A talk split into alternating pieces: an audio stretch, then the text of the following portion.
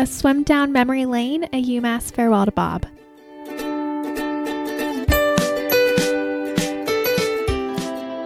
When you think about this season, when you think about everything we go through, when you think about the process, and the process is every single thing that we do during the year, from the first meeting to the last, from every practice, every single opportunity in the weight room, in the dry room, everything that we do.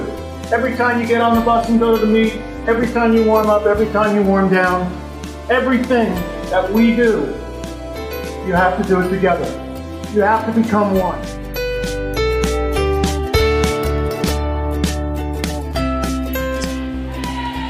She's got the best time right now this season in the Atlantic 10 in the 100 breast at 104.7, over a second better than anybody else right now in the conference. And she's on pace to break that, Tim. Was only just over 31 seconds in the first two laps.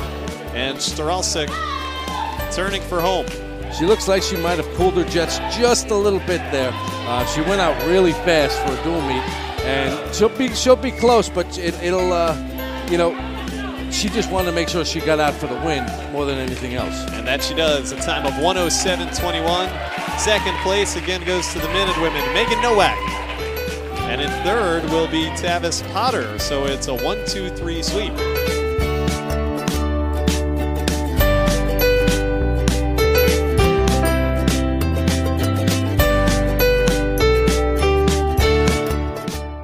Team has come together so well with a tremendous personality and attitude.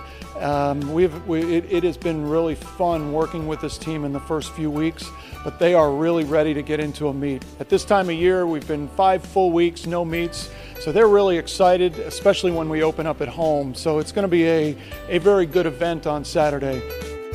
Welcome to retirement, Bob. One last hurrah.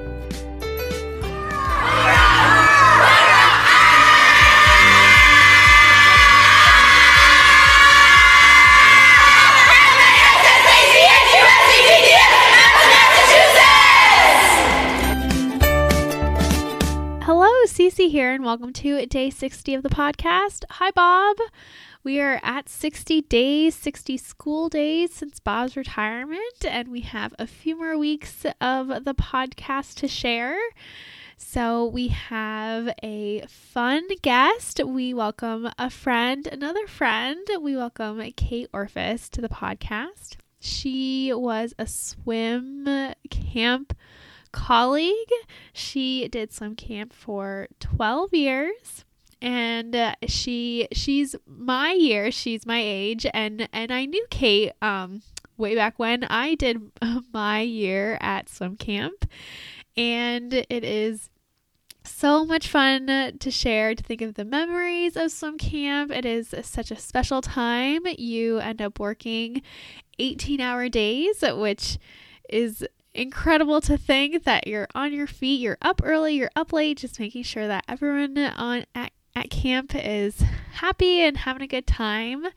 Um, but she actually swam at Elms and and knew um, Bill Tyler. So Bill Tyler was also a fun swim camp member, but we dive in deep on some campus. So let's go ahead and hear some of Kate's stories.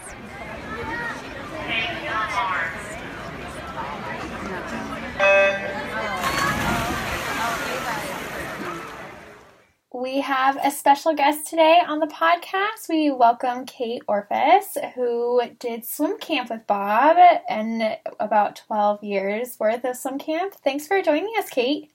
Thanks for having me. I'm so excited that you guys are doing this for him. Yeah, yeah, it's been a lot of fun. Uh, I'd love to hear some of your favorite stories of Bob. Oh boy. Um, well, I started at the swim camp with Bob when I was just 18 years old after my first year of college at Elms.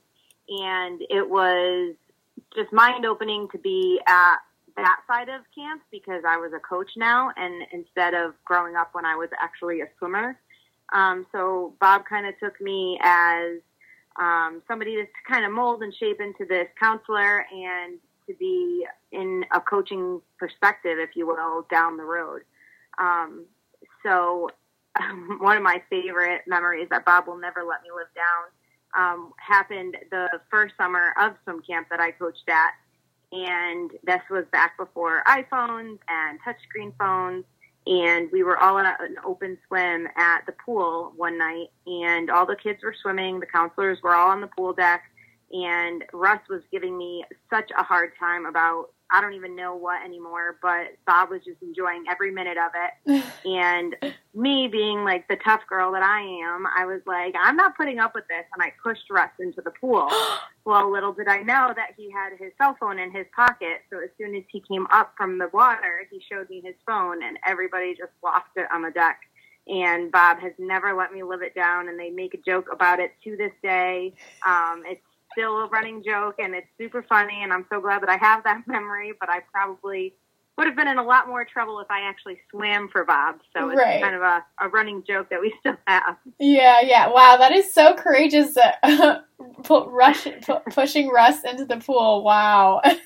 Yeah, yep. that was me. oh my gosh, that is so funny. And I love that we did a swim camp uh, one year together. That's how we met that is how we met, and mm-hmm. it's it's funny. I mean, I owe all of that to Bob basically because he created with Russ this camp that you just wanted to always come back to, whether you were a swimmer who turned into UMass swimmers down the road, or you were a swimmer that turned into a counselor down the road. Mm-hmm. Um, you were a part of that UMass swim camp, whether you were on the team or for me, whether you weren't. You know, it was just that type of environment that Bob and Russ created that made you want to always come back. And I did. I went back for 12 years because, as Bob calls it, I signed my life contract. You know, that's what he'd always say. If you signed your contract that first summer, you're you're golden and guaranteed to stay for the next however many years. So yeah. Um, but if it wasn't if it wasn't for him, I wouldn't have met you. I wouldn't have met Kate, um, Bupa. Mm-hmm. I mean, all of those girls. We were all the same age growing up, and we coached together at camp. But then long after the years, I mean, we've all still kept in touch, and even the kids that graduated last year, you know, or two years ago, we were all still like in touch. You know, the older I got, they all stayed in college life, but you mm-hmm. know, it was still like just that bond that swimming kind of creates, and Bob helped to shape that. So I really, I'm thankful for that because I made so many connections within the swimming world because of him. Yeah, yeah, it really is incredible. Uh, like, uh, almost, it's so unique that Bob can create that environment and create that atmosphere that people want to be a part of and always yeah. come back to.